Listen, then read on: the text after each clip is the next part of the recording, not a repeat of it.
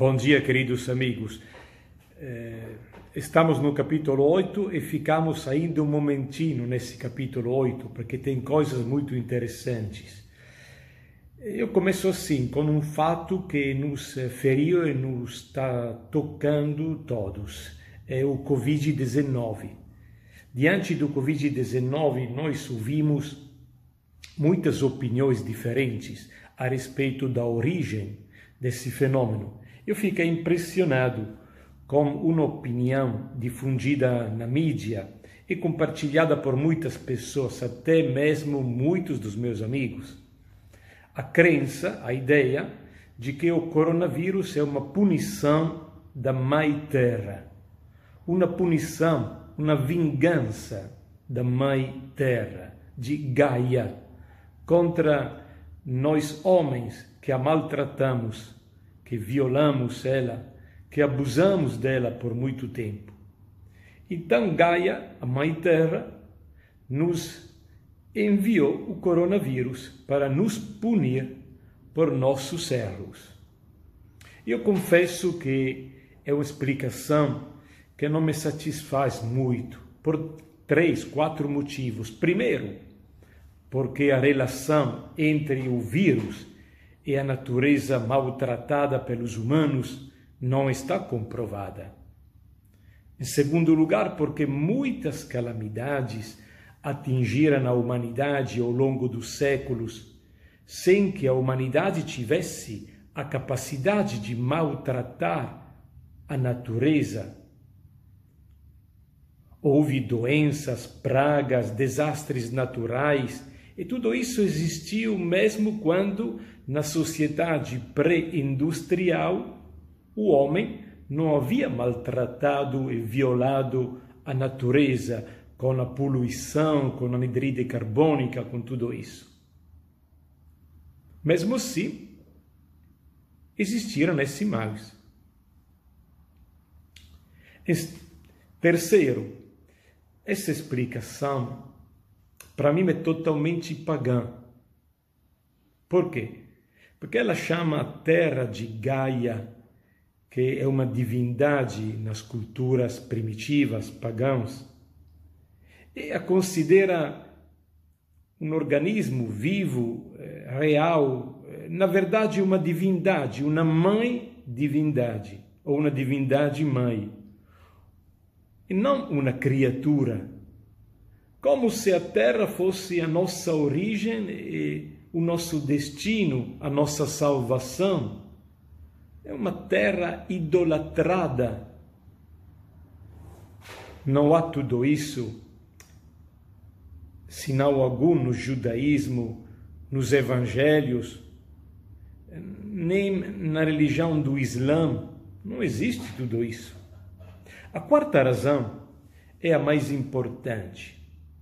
Essa explicação exclui Deus, o Deus verdadeiro, e um olhar de fé no que aconteceu. Você deve me explicar por que eu devo necessariamente excluir uma outra hipótese, que a epidemia, como outros desastres naturais ou não naturais, peste, fome, guerras, não pode ser considerada uma admonição uma admonição muito forte. Não será que Deus pode castigar o seu povo para purificá-lo, para corrigi-lo? Esta é a ideia de todas as Escrituras.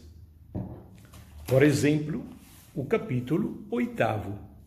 Se Deus deu ao povo a maná mas, antes de fazer tudo isso, ele falou: Te humilhei, fazendo-te passar fome, e depois te alimentei com o maná.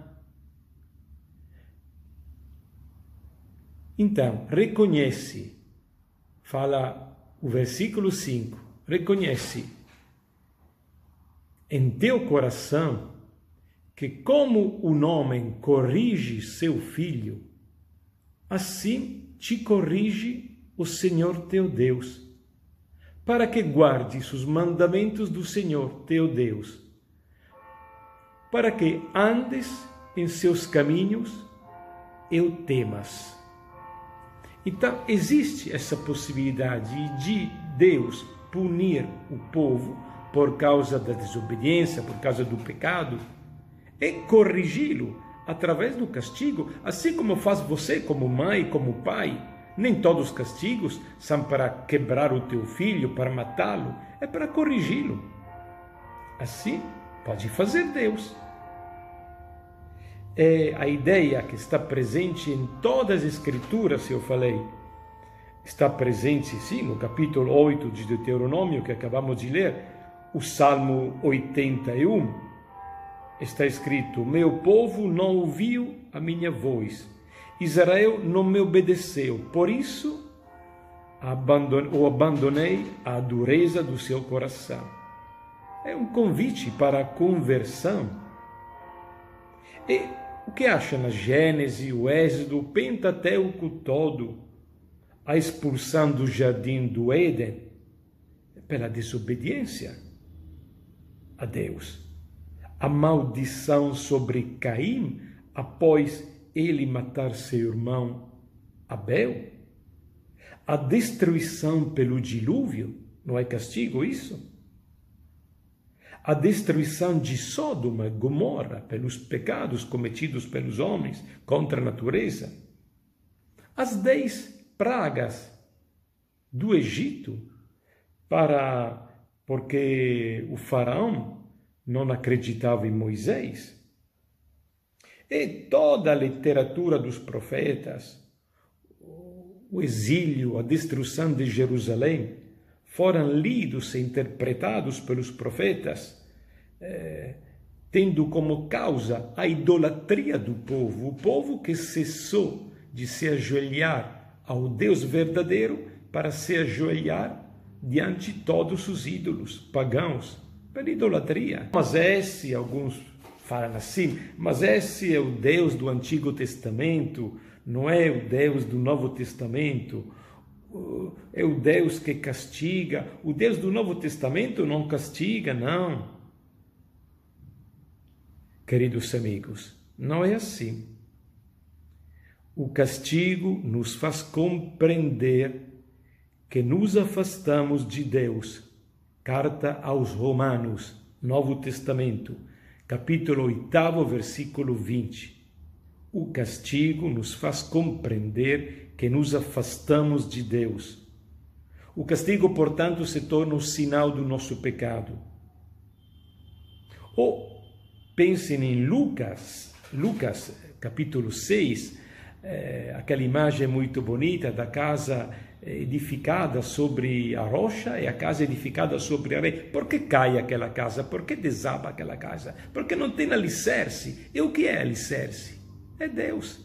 Então você se afasta de Deus e a casa cai. O Lucas capítulo 13, eh, se vós não vos converterdes, perereceis, disse o Senhor, todos do mesmo modo. Está presente também em todos os santos essa ideia do castigo divino como medicina para curar a doença humana que é o pecado. Está presente também em todos os papas. Olha, eh, só para fazer alguns exemplos, vocês lembram o Papa João 23, chamado o Papa Bom? Ele falou: Ele, Deus, manda fugir do pecado, principal causa de tantos castigos. 28, 12, 1958. E o Paulo VI, quão mesquinhos nós somos, quão verdadeiramente culpamos, culpados somos, a ponto de merecermos os castigos do Senhor. Falou isso dia 13 de março de 1966 e João Paulo II. Deus recorreu à punição como meio para chamar os pecadores, os surdos, a outras chamadas, para a direita. 13, 8, 2013. Talvez aquela igreja, aquele... mas pense também em Jesus.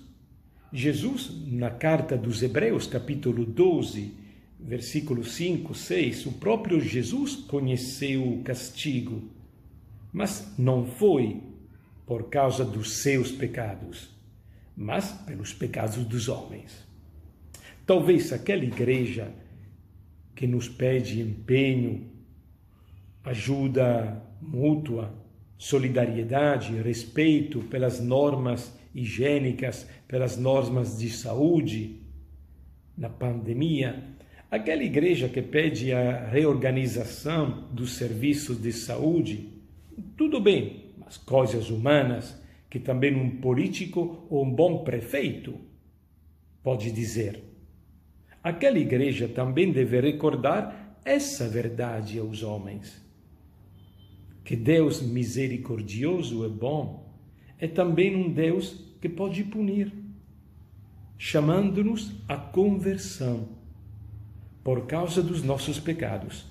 E não só os pecados ecológicos, mas também os relacionamentos não naturais ou contra a natureza, os adultérios, os divórcios, os abortos, mais generalmente a indiferença, a infidelidade, a emancipação de Deus. Por quê?